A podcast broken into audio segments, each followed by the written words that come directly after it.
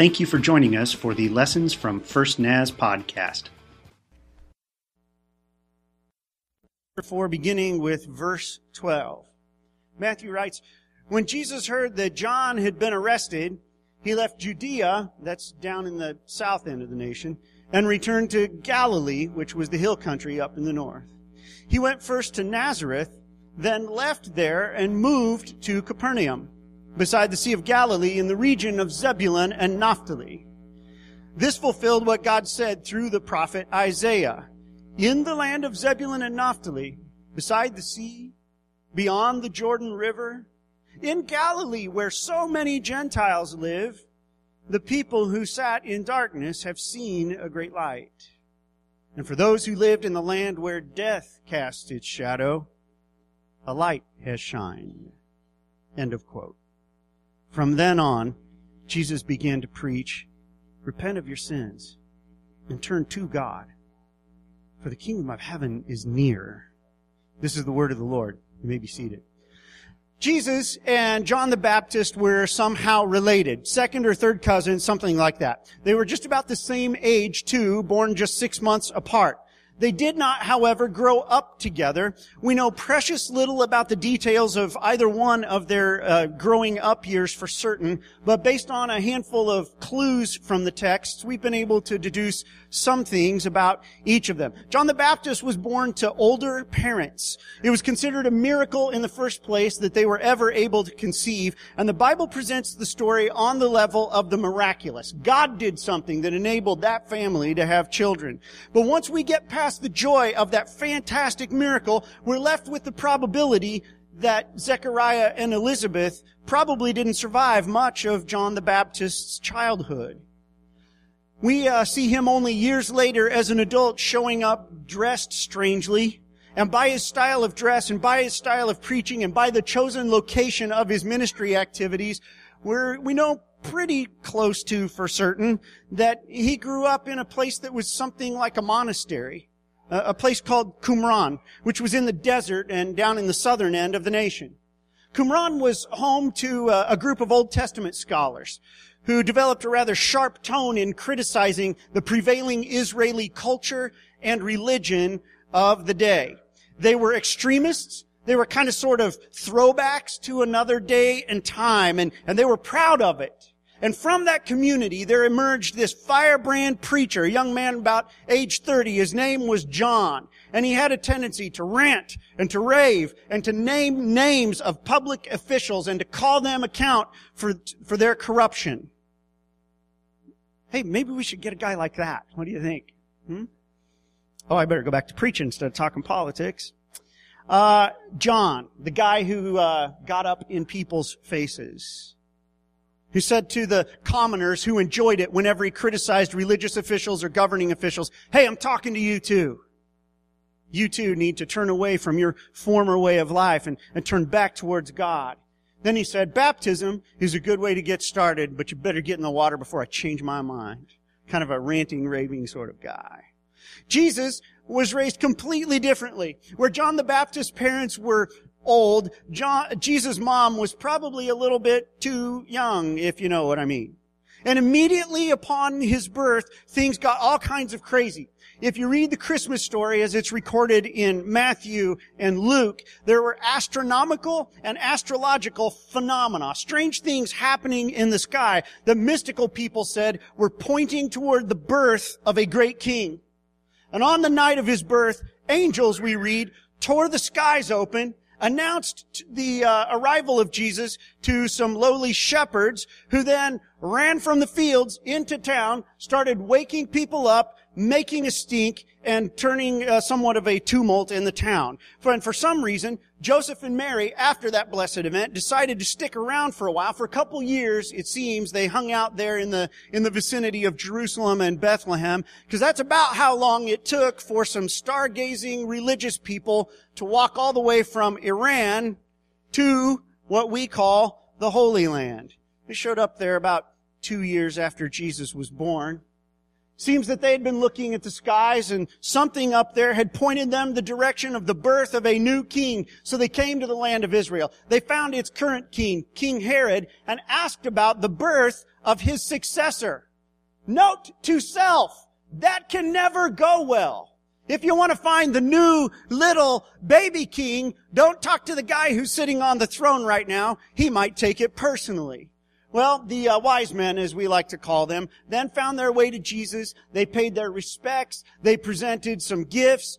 And then they were warned in a dream that Herod, the guy they had blabbed to, was up to no good. So they avoided him. They went home by a different route.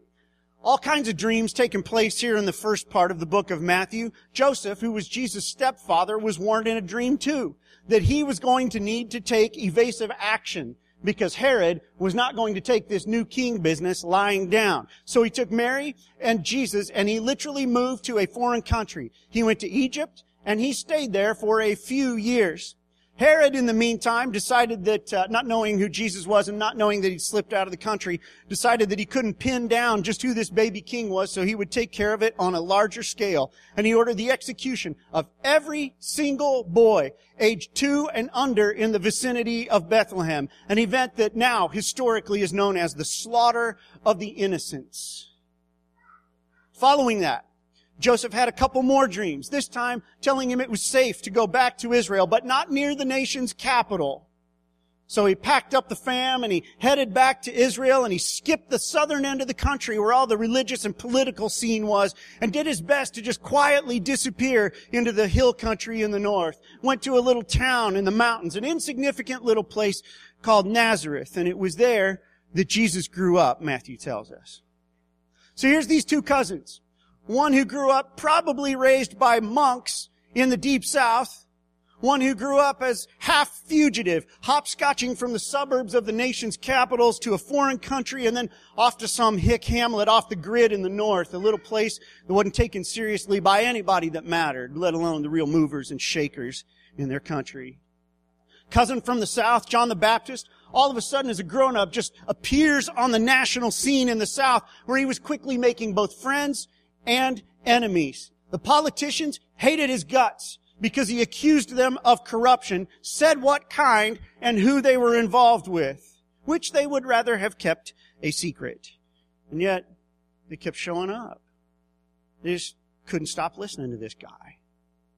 The religious leaders hated him too because they were jealous of his popularity and because he told them that they and their kind of religion were dead. Common people, absolutely loved it whenever John would light up the priests and would light up the, the uh, governing officials. During this time, Jesus, who had been living quietly in the north growing up, had gone south and for the purpose of taking in firsthand his cousin's earth-shaking ministry. And in fact, he showed up and asked John to baptize him. From there, Jesus headed into the wilderness for a 40 day fast. He faced some serious temptations that we've talked about over the last three weeks. If you, if you go back and read that section of scripture, you can actually stand a chance in your own battle against temptation if you learn from his. Well, Jesus and John the Baptist ministry sort of overlapped there in the south for a little bit, the, an area that's called Judea, for a little bit. But John the Baptist got a little bit too good at what he was doing, a little bit too pointed in his name calling and finger pointing, and Herod had him arrested. And when this happened, Jesus stuck his finger up in the air, tested the winds, and realized uh, things in the south were a little bit uh, unstable at the moment. So he headed out. He went back home. He cleared out of the south and headed to the north country. And when he got back up there, he stopped in his hometown, Nazareth. From reading other gospel accounts, we find out Jesus didn't stay there long, and we found out why. It's because in his hometown, everybody said, he's just a schmuck. He's no better than the rest of us. I don't know who he thinks he is. We know the circumstances of his birth. Here he is pretending like he's better than all of us. So Jesus was in Nazareth for a very short while. It wasn't there too long before he picked up and he moved to another town. Was a little fishing village on the north shore of a body of water whose name changed every time some new politician came into power. So some people around there called it the Sea of Galilee, and some called it Kinneret, and some called it the Lake of Gennesaret, and some called it Lake Tiberias. But the town was a cool little fishing village called Capernaum, and Jesus sort of made that his ministry headquarters. Have you noticed over the last couple weeks how the population centers along the coasts of our nation act like the LC Valley doesn't even exist. Did you notice that? They carried uh, on their business, but they didn't listen at all to what we had to say. Have you noticed how Idaho doesn't exactly seem to, to factor prominently in the minds of the Washington DC set these days? You notice that? Well, as far as they're concerned, we are a million miles away and therefore completely out of the picture. And that's how the Jerusalem set thought of the North Country, the Galilean region in which Jesus lived. They even had nicknames for it too. They called it the far off country, or they called it the land of darkness. Some called it the shadow lands. Matthew knew that. And it's sort of how he thought of that region too. And it's why when he reflected on Jesus moving back there and starting to preach his one central message there, Matthew said, man, it was like somebody finally turned on the lights up there in the dark country. It's like the people who had never seen the light of day were finally allowed to. And when they did, man, they got really bright up there. Whoever would have thought among those people and then Matthew said, Hey, you know, come to think of it, I think I read something about this. Didn't one of the old time prophets say that something like that was going to happen? And so he went to his scriptures, the Old Testament book of Isaiah. Isaiah was a prophet who had spoken very extensively to those northern hillbilly folk. He talked to them about the coming of a miracle worker and a teacher. It was a prophecy that was coming to pass. What was the central message that Jesus preached? That made all the lights come on for Matthew and all of the people of the North Country. What was it that the prophets had foretold that made Matthew remember and made people start talking about a Messiah? Here's this one short sentence. Repent of your sins and turn to God, for the kingdom of heaven is at hand. This announcement, this message of Jesus that he preached everywhere he went made people, excuse me, sit up and take notice. These were religious people. They'd heard a ton of messages and lessons, but this message was different. It got their attention and it held it. They couldn't stop thinking about it and talking about it at home and at work and with their friends. It made Matthew think, man, this is the fulfillment of those ancient prophecies. This guy might actually be the Messiah. He might actually be the grand fixer that the prophets promised. Jesus' message, repent of your sins, turn to God for the kingdom of heaven is at hand, offended the religious leaders in the North Country, and it alarmed the ones down in the nation's political and religious capital. And in the next few minutes, I want to share with you three things about that message that were so utterly life-changing and world-changing in that time, and still can be today for those who have ears to hear what God is saying. So let's ask Him to do that for us right now. Lord, before we turn our attention further to your word, we want to ask that you will just shake us up a little bit. We don't need one more message to forget. We don't need one more among thousands of sermons. Shake us up. Amen. I am telling you that this message is a game changer if you really get it. I so hope that that happens for you this morning. It was this message that grabbed Jesus' first audience and shook their world, literally became a revolution. It was this message that caused some men to leave literally everything that they had ever known and traipse around that nation, often fearing for their lives for good reason. It was this message that emboldened Jesus' first followers to stare down governors and to stare down kings and to stare down soldiers and lions and accept either continued life in this world or an express trip to the next and to look at that as an upgrade. And here's the message. The kingdom of heaven is at hand. Now I told you earlier that I want to show you three things about this message that I believe can change your life. So consider yourselves warned. If you don't want your life to change, go to sleep. Or ignore the message, or just don't believe it. But if you come to understand what Matthew meant when he wrote those words, what Jesus meant when he said those words, life is going to change for you. So here's three things. The first one is this, the kingdom of heaven. What in the world is that? Well, if you read through the New Testament, if you read through the Old Testament, read the Bible at all, you will find a, a, handful of phrases that function as synonyms. You will find Jesus and the guys talking about the kingdom of heaven, or they will talk about the kingdom of God, and rarely, but occasionally, you will hear them refer to the kingdom of Christ. These are all synonyms. When we think kingdom, however, you and I start thinking about people wearing pointy hats, right? And heavy clothes when we're talking about the kingdom of heaven, the kingdom of God, the kingdom of Christ, as we read about it in the scriptures, it's not about the trappings of royalty. It's not about capes that real men don't want to wear anyway, right? It's not about castles, and it's not about defining some section of real estate where I can say, I'm more important than anybody else. I'm richer than anybody else. I'm in control. Nobody else is. That's not what we're talking about. Me getting my little place that's mine, where I can be king. When you read about the kingdom of God, the kingdom of Christ, the kingdom of heaven in the scriptures, it's talking about the rule of God. Not just some place where God's in charge, but the announcement that He is the God of heaven and of earth. When we read about the kingdom of heaven, the kingdom of heaven is an answer to a question. An answer to a request. It is God responding to His people's cry to come and fix the brokenness of this world that hurts and destroys humanity. Have you prayed that prayer? Have you prayed that prayer where you have asked God to come and fix this mess? Maybe you're not looking past the four walls of your house. You don't have to look any farther than that to say, God, I need you to come and fix the mess.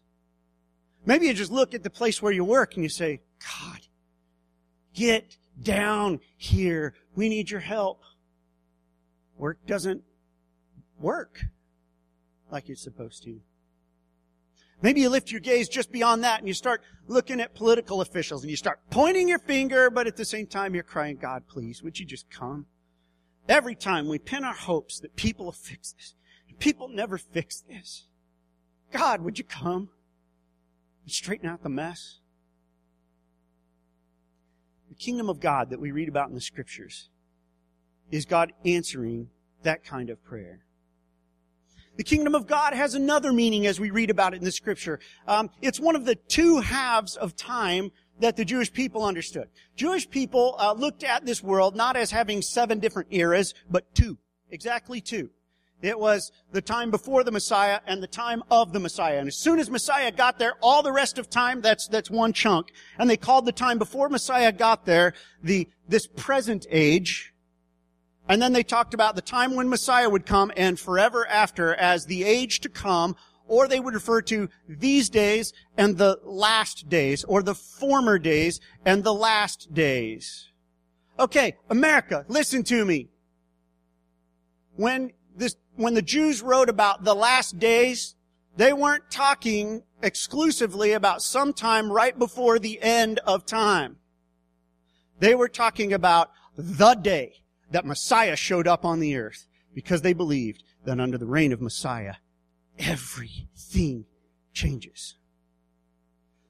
These latter days would be the time of Messiah's ministry on earth, a time characterized by the descriptions of, Messiah, of, of, Isaiah. If you read that book, he said it would be a time when righteousness would be restored, when people would start acting like God had always dreamed they would, and being a practical guy, both God and Isaiah. He said, it starts somewhere with the weak version of righteousness, but it grows and it grows and it grows and one day we'll win the day.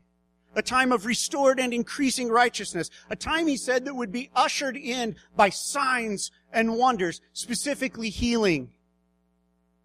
You ever read anywhere about some guy doing a lot of healing?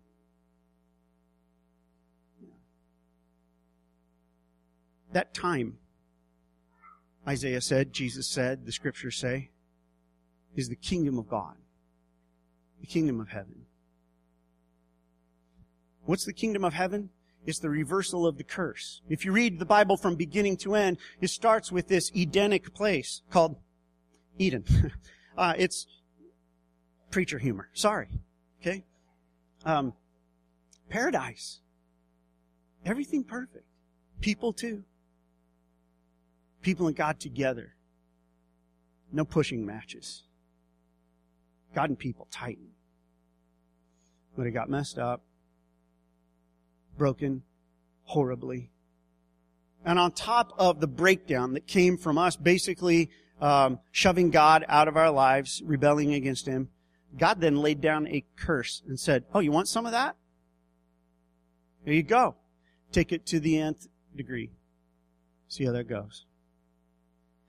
And the scriptures teach us that all of this time since, the earth has been laboring under this curse. However, the writings about Messiah talk about the curse being reversed. And by the time you read the last book of the Bible, you hear that the curse is no more. Gone. Completely gone forever. Why? Because it's the kingdom of God. And in the kingdom of God, God rules. The kingdom of God is the work of Jesus on the cross, which purchased far more than just the forgiveness of sins, though we're very grateful for that. We also believe that because of what Jesus did on the cross, that there are going to be some things that change in this world. The cross of Jesus will bear fruit in the systems of men. Here's what I mean. Not only will you get forgiven for the naughty things that you've done, but you can go to work in, let's say, the system of your family and begin to shape it and make it healthy and whole. Do you believe that? That God can change a family? Do you believe that God can change a church from the inside out? I do. We're sitting right in the middle of one. That God's turning inside out and making healthy and beautiful and good. And He's using it to really give shape to our valley. Well, if you believe that kind of stuff, then you better, better just follow with me here. Do you believe God can change that group of friends of yours? Do you believe that, that He can change the way your workplace does what it does? Come on, roll with me. Where, where's it go from here? Can he change our town? Can he change City Hall? Can, can he change Boise? Even though they stole our capital? I learned you have to say that. Do I get counted as a native now?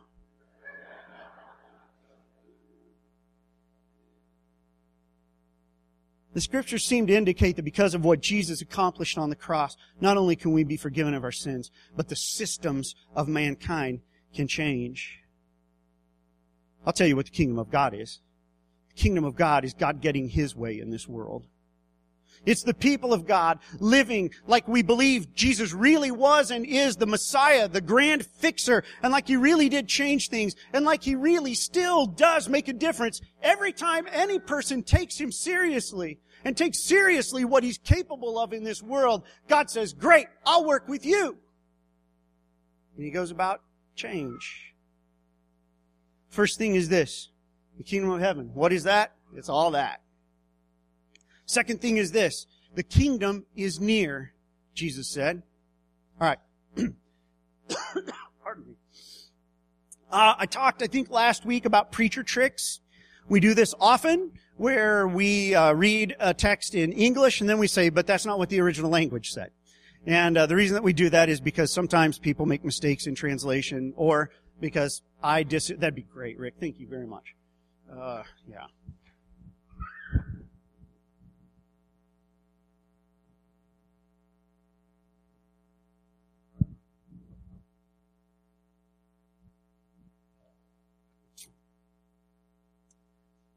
Today, no preacher tricks. Okay? Do you know what the word near means? It does not mean far. Okay? Near does not mean far. Near means near. The, the phrase, as we read it, was, the kingdom of God is at hand. Okay? if you have a right hand, I want you to hold it, like, well, just put it right here. Everybody do this. And by everybody, I mean everybody. Okay? Okay? Now, push it as far away from you as you can. Still near. Okay, we're not doing a Grover here. This isn't near and far. This is near and nearer, but I, I can, I can always get at least, you know, within one arm length of my hand, right? Isn't that neat the way that works? Yeah. Yeah. See, at hand means that close, right, right there. At hand means where you can get a hold of it. You, you don't have to do this anymore, okay? At hand means close enough that you can touch it. At hand means right beside you. At hand means where you can see it. At hand means where you can grab a hold of it. The kingdom is right there, is what Jesus said. Right there and no further. The kingdom is mine. If it, if it's right there, I can get a hold of it and it is now mine. Let, let me work with this phrase just a little bit. It means that the kingdom is now. Let me read to you a few passages of scripture.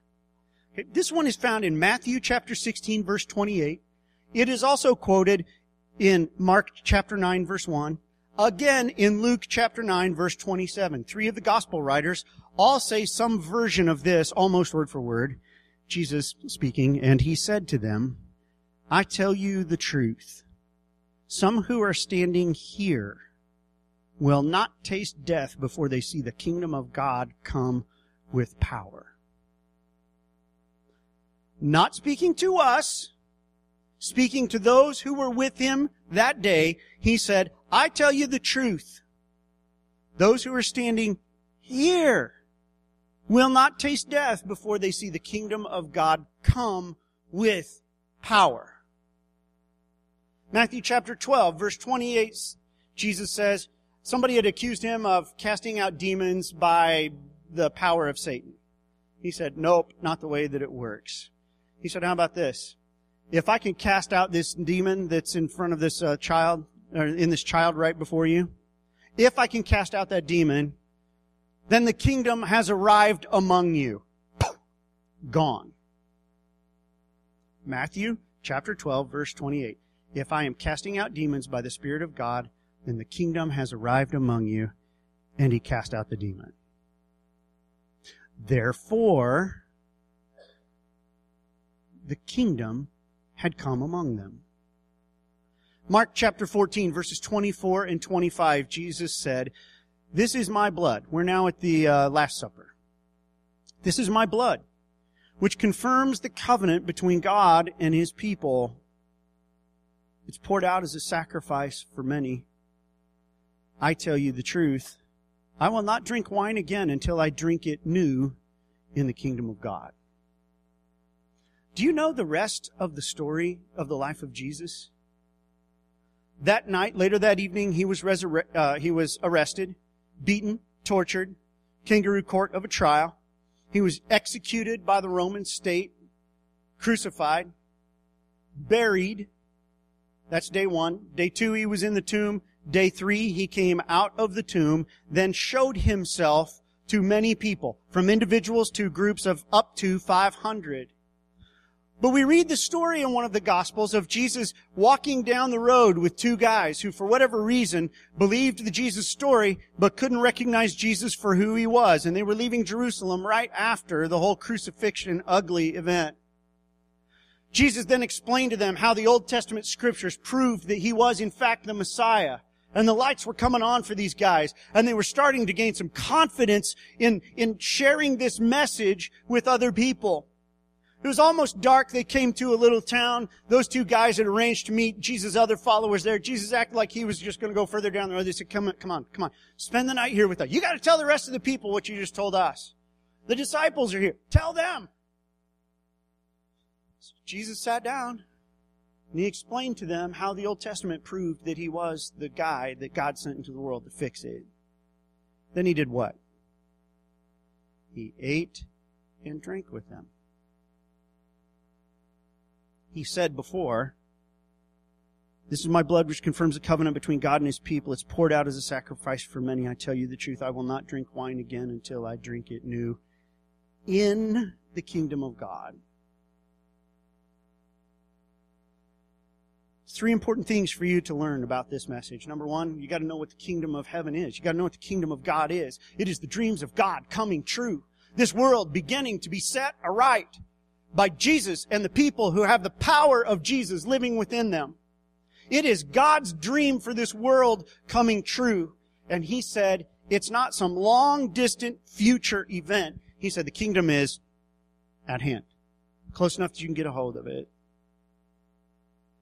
In many ways in the scriptures, we, it paints the picture for us that Jesus wasn't talking about maybe someday.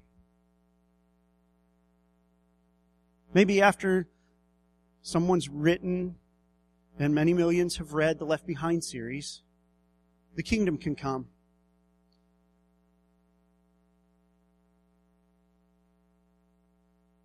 No. He said to his people that day, the kingdom is at hand. What are you waiting for?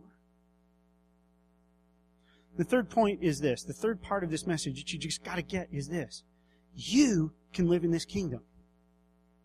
You can live in this kingdom right now. I don't mean you can live in this kingdom if you live long enough to see the kingdom of God come, because I'm telling you today, the kingdom has already come. It is here among us and has been for a couple thousand years now. I say to the church of Jesus Christ everywhere, what are we waiting for?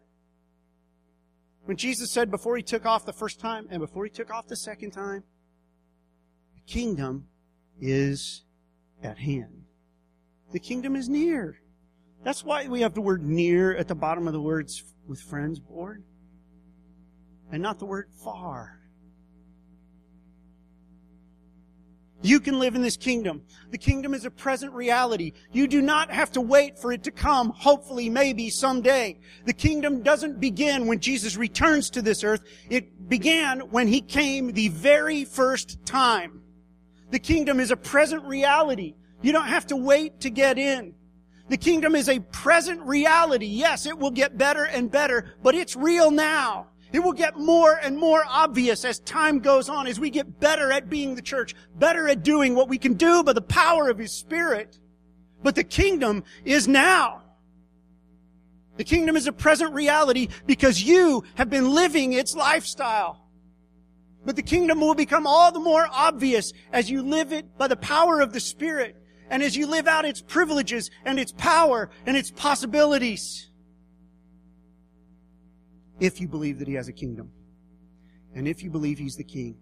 And if you believe what he said, which is the kingdom is at hand. In many ways, the Church of Jesus has limped along and been ineffective in its mission. I think there's a number of reasons for that. Sin has weakened the church. Satan has distracted the church. But the church has also been deceived into thinking that, well, the world's just going to get worse and worse until Jesus comes. So we have, might as well just give in and wait until he gets back before we do anything. Listen, I don't know where that crazy version of the, of the gospel came from. I just can't find it in the Bible. Every time I say this, somebody says, oh, the Bible says it's just going to get worse and worse. Chapter and verse, people, help me out. Because you know what I read about in the scriptures? I read about people who, before knowing Jesus, were in the grips of sin. Some of them hated the message of Jesus and His church.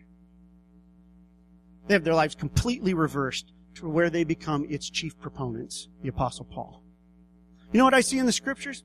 I see loudmouth knuckleheads like Peter, who constantly was sticking his foot in his mouth. And when it came right down to it, after three years with Jesus and him saying, I'm with you no matter what, mm, said, I don't even know the guy. Started cussing and swearing about it to try to help people really believe his cover story. That guy, a few days later, by the power of the Holy Spirit, living in the present reality of the kingdom, became this eloquent spokesperson who when he just explained the Jesus story, 3,000 people said, got it. I want in. I want in the kingdom. He traipsed all around the known world of his day, him and a handful of people, similarly empowered by the Holy Spirit and believing that the kingdom was coming, had come, and was on the march. And they talked people everywhere into believing it. And do you know what happened everywhere they took the message and people believed? Transformation. Bring it in uh, forward uh, 1700 years. This guy by the name of John Wesley, living in the armpit of the earth, England, and um, it was bad. It was bad. It was then. I didn't say anything about England today. Relax. It was ugly. England in that day was ugly. Uh, but the one thing that the British are really, really good at is saving newspapers. So uh, the libraries there uh, have newspapers from hundreds of years ago. You can read newspapers from the day of John Wesley, the mid, early to mid 1700s. When you read about uh, England in those days, you read that public sanitation was at an all-time low. People went to the bathroom in this thing called a chamber pot. There was a pot that they kept in the chamber. Then they went to the door and they threw it in the street. So did the people up the hill. So the people down the hill. And so did the people on the second story. All clear before you go outside, right? But you read the stories of, of England in that day and they talked about human excrement being stacked so deep on both sides of the street that from the first story windows you couldn't see the horses and carriages go by. Living at the bottom end of that street was a bad place to live. You know what I mean? It's symbolic of many other things in their culture. No labor laws. People got used like fodder for the industrial machine, which was beginning to roar to life. No child labor laws, so little bitty kids were never given the chance to learn and never given a, a, chance to get out of the chains of poverty because they were just more grist for the mill of the industrial world that was taking off. The rich were very rich, the poor were very poor. There was nobody in between. But this guy named John Wesley, his brother Charles, who were raised in the church, who watched all this happen and lived these anemic, powerless lives, who watched the church make no difference in their world, said it's kind of funny, but as we read this book, the Bible, it kind of talks like things can change. If, if a man will simply let God change him, he has to have some effect on the world around him. So the boys went off to college. They went to Oxford. And there, they made the dumbest move of their lives. They formed a club and called it the Holy Club, which is a great way to get people to hate you, right? But they called it the Holy Club plain and simply because they really wanted to be so completely given over to God in His power that they would be holy, meaning set apart for Him alone. These guys just said, we thought that the gospel was supposed to make a difference. We thought Jesus said, the kingdom is at hand. So they said, let's just live like we're in a kingdom, His kingdom. By the end of his life, Britain ruled the world, people. They became the leader economically. They became the leader militarily. They became the leader industrially. They became the leader in terms of human rights. Then we taught them a few things about that as well. But because one man believed that he lived in the kingdom of God and began to convince others, you don't have to wait for it. By the power of his spirit, the kingdom is now at hand now, where you can get a hold of it, where you can grab it, where you can get in. They changed the world. I know that every book about the so-called end times that you've read and every so-called prophecy book says that the Bible says things are going to get worse and worse until God can't stand it anymore and he sends Jesus back to bail out the most colossal loser in history, the church. It's just that I don't think the Bible says that at all. I think that the rule of Jesus has been declared and established. I think the church has been given a mandate to live like Jesus is in charge and to see that his rule is extended to the corners of our lives and the corners of our towns. I think that the church has been given an incredible opportunity to demonstrate the power of God to a world that desperately needs to know it. But unfortunately, what the church has shown the world is a watered down, weakened version of what God dreamed. And I think that individual Christ followers have lived like the good stuff is all in the future. Power, victory, kingdom life. We've been waiting to go to heaven instead of living in the reality of the kingdom of heaven that has come to this earth, has come already in the past. Kingdom is now. Kingdom is here. The kingdom is at hand. You want to step into it today? You can. This will be the strangest invitation ever. I invite you into the kingdom of Jesus. We mailed the invitation about 2,000 years ago. Some of you have not RSVP'd. Because you thought, I got time. Kingdom's not coming for who knows how long.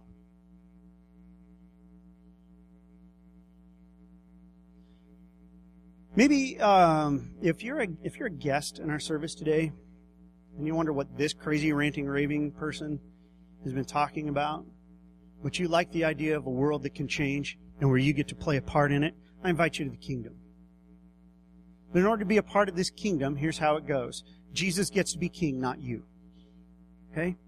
He gets to be king. And since he came and showed us how to live, he's an example for us. And since he came and then died selflessly as a sacrifice to make it possible for all of our sins to be forgiven, and then rose from the dead, he's a good candidate for king. Because number one, we know that he has the people's well-being at heart. And number two, he can't die again. And if we can just get the right king on the throne, you know what I mean? If we can just get the right king on the throne. I mean, if we can just get the right king on the throne, right? I vote for Jesus. And if you believe that he's the right guy to be king, and you will admit that at times your life has not reflected him and his desires, Today you want to ask Him to forgive you of all that? He will. And He will invite you to step into His kingdom and He will come and live inside you. I know. I, there's no way to make that sound less crazy than it does. But the God will come and live inside you. And you will find a kingdom that works its way from the inside out. If you are not a guest in our services today, and you have been sitting in these pews for a very long time, I want to invite you into the kingdom of God today. I, I think this church in many ways gets it better than others because I see you guys do kingdom things. Like you actually think that poor people can be fed. Like we have enough money to do that. 100 and, 193 we fed last night. 193 people got to rub up against the kingdom last night. Let's invite some of them to step into it. What do you say? I watch, I watch teenagers build beds and deliver them to some places that you cannot imagine. You know why? Because the kingdom has come. That's why they do it. They're just living out the kingdom. But if you have been a part of this church for a very long time and you've been You've been sitting passively by. This morning, I have no shame on you to offer. I just have some good news. The kingdom you've been waiting for, it's already rolling, baby. All you got to do is step in. You can be a part of the kingdom of God, which revolutionizes this world, but understand that the kingdom will revolutionize you. If you step into the kingdom, then the king who comes to live in your heart gets to reshape your priorities. He gets to reshape your values. He gets to reshape your politics. He gets to, well, he gets to reshape you. All of you. All of you.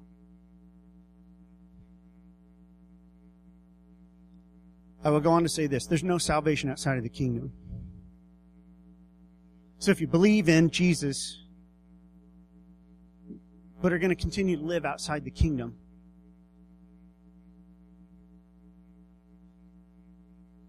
just work with kingdom stuff for a minute. If you're not a part of the kingdom, you're against it.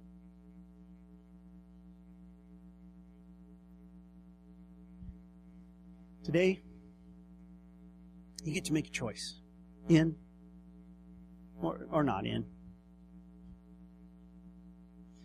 We do this every once in a while, about once a month around here we serve a meal. It's a symbolic meal. It's not big enough to make your stomach quit growling.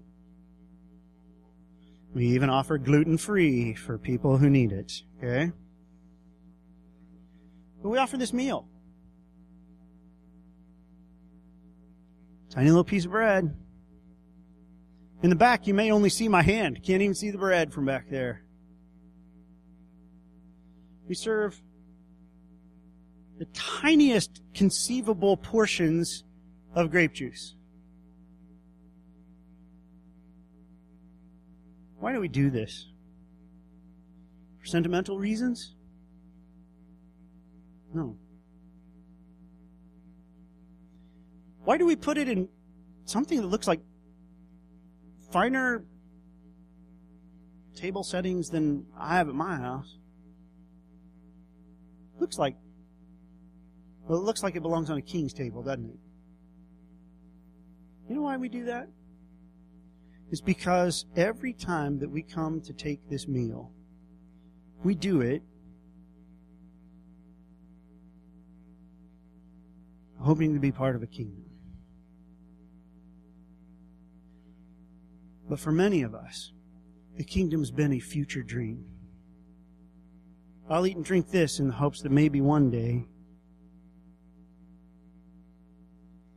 I don't know how to convince you, so I'm not going to try.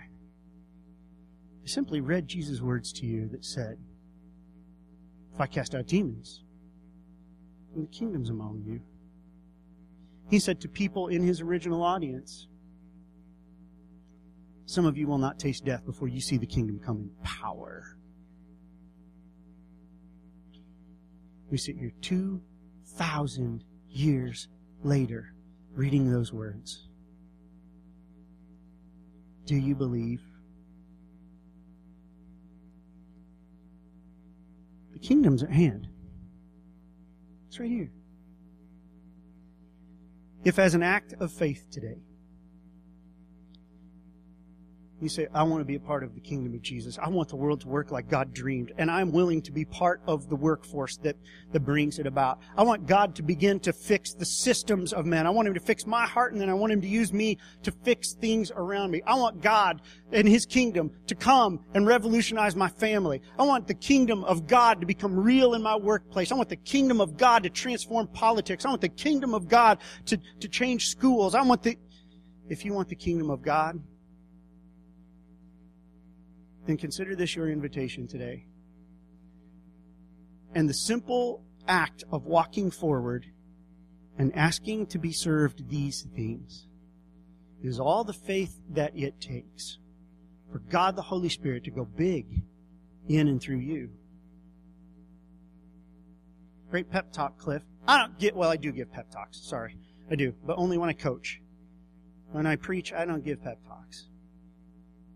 I'll tell you this much. I'm not waiting for any kingdom. Tired of waiting. I'm living in the kingdom of God. That's why I do what I do. I want to invite you. I want to ask you. I want to beg you. Please come be part of this kingdom. Because the change that we've all been dreaming for does not have to wait. Holy Spirit, makes possible kingdom living. the blood of Jesus established this kingdom. And for 2,000 years, people like me have been standing around proclaiming it. Today, you hear and you believe. Just come. Uh, Pastor Aaron, Pastor Bill, I want to ask you to come. They're just going to be standing here at these aisles. We'll ask you to come forward. You can uh, do one of two things. You can either take the elements and take them back to your seat if you'd like to pray, think, whatever, a little longer. Um, but if you're ready to partake, why don't you just come and take the bread and take the wine and, and eat them right here and now. And let it be symbolic of your belief in Jesus and of your desire to be a part of his kingdom. Lord, we bow in your presence today. We want it to be true that your kingdom is here. Man, our eyes are filled with all kinds of signs that the message of the kingdom has not been told to very many people. We see corruption. We see disease. We see wars and hear rumors of them. We see families coming apart at the seams. But we read your word and it said, the kingdom's here. For the ways that we have lived, like your spirit has no power, and like your word has no meaning, we ask forgiveness. And we ask for the gift of faith today. Faith that empowers us to believe what Jesus said. Faith that empowers us to receive His Holy Spirit. Faith that empowers us to go and live by the power of that Spirit to transform our world. Thank you for making the offer of these symbols that we can taste, ingest, understand. King Jesus, thank you for setting the table and inviting us to the feast. That all those who want your kingdom to come, I want to step into it today. Come and eat in faith. In your name we pray. Amen.